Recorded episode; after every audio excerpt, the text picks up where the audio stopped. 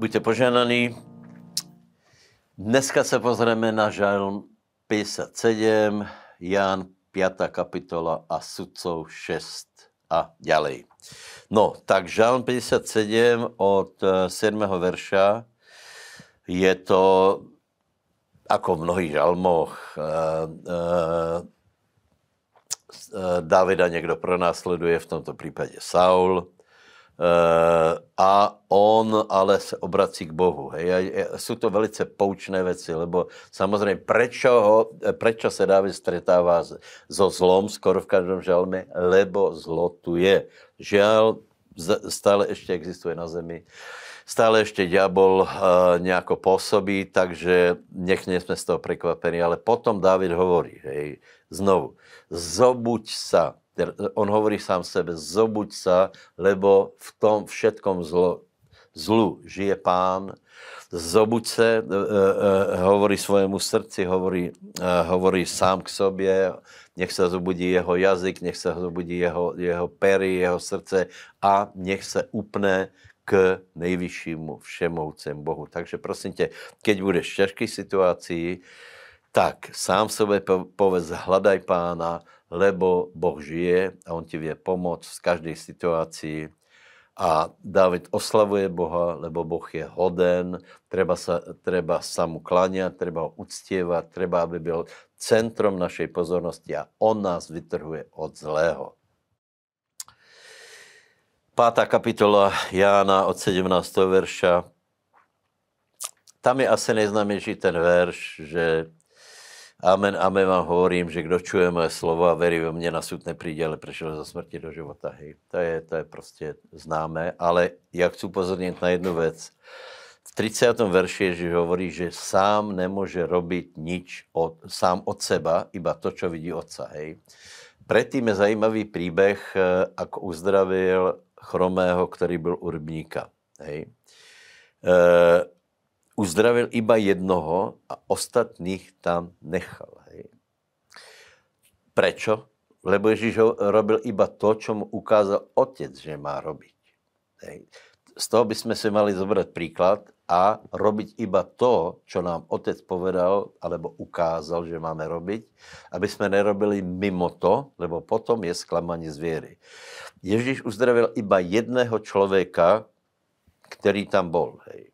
Na druhé straně, keď za ním někdo přišel a poprosil ho, aby ho uzdravil, tak uzdravil všetkých, kteří za ním přišli. Hej.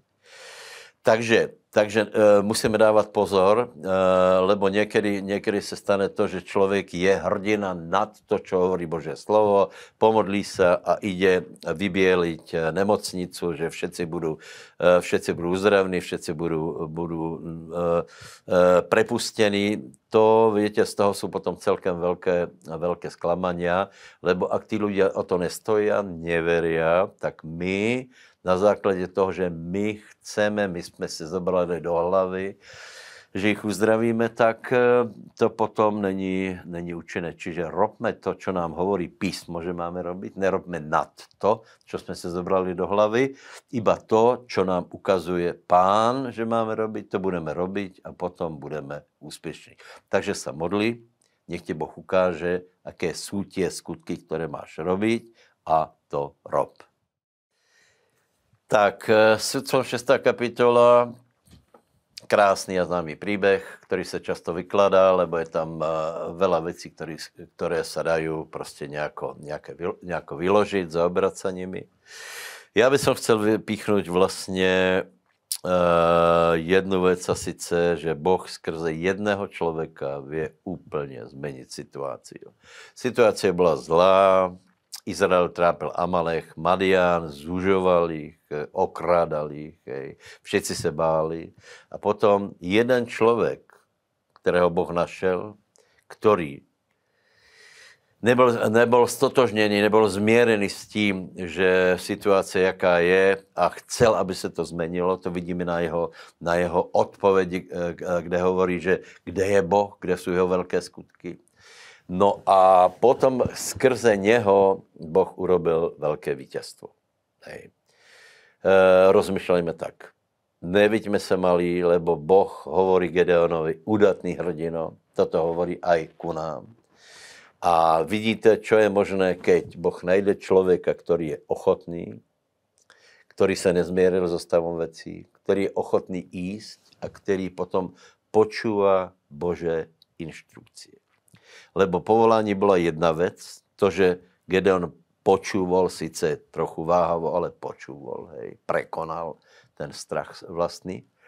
A potom následovala Bože inštrukcie, které byly velice zajímavé, presné, tak skrze takýchto lidí Boh vie zmenit, zmenit eh, společnost, minimálně naše okolí, minimálně rodinu, mesto, dědinu. Takže ti prajem aj sebe, aby jsme byli taky ľudia, jako bol Gedeon. Boh vás žehnaj. thank you